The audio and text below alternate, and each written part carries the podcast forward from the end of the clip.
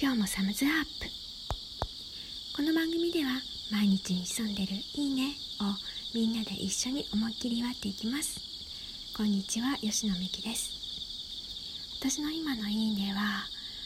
やっぱり涼しさを感じて体がホッとすることです。今年の夏は本当に暑かったですよね。さて前回パートナーシップのお話をしましたが今回もその続きを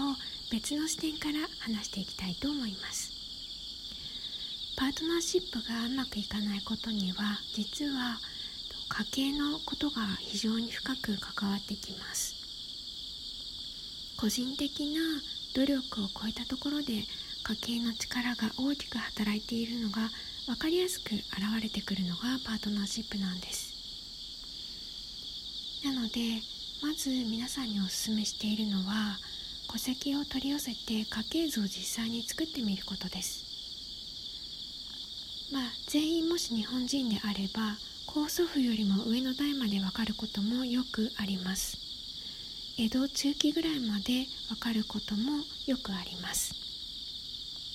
多分そうすると皆さん家系図を作ってこんなにたくさんの人が分かっているだけでも自分の後ろにいるのかっていうことを実感できて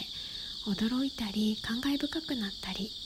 いろんな気持ちが出てくると思います。そしてパートナーシップがうまくいかない人が特にご実家で経験されていることあるいはその家計の中で経験されていることの一つは原則を守っていない要は秩序が乱れていることとしてお母さんの方がお父さんの方の文化に入っていないということが挙げられます。皆さんがお母さんの方のご実家に行く頻度とお父さんの方のご実家に行く頻度お父さんの方の味付けとお母さんの方の味付け実際に食卓にどちらの方が多く並んだでしょうか。あるいは宗教が違った場合に子どもたちはどちらの宗教に入ったでしょうか？特にお父さんとお母さんで国が違う場合にはお父さんの方の国に住むということがとっても重要になります。そうやってお母さんの方がお父さんの文化に入ることで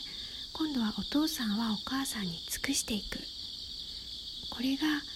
まあ、結婚の大原則です。まずはそういう点から振り返ってみることであ自分の努力の範囲を超えてたんだと楽になる方もいらっしゃると思います。それではまた来週ラジオトークやポッドキャストで聞いてくださっている皆さんいつもありがとうございます。まだの方は登録購読いいねお願いします。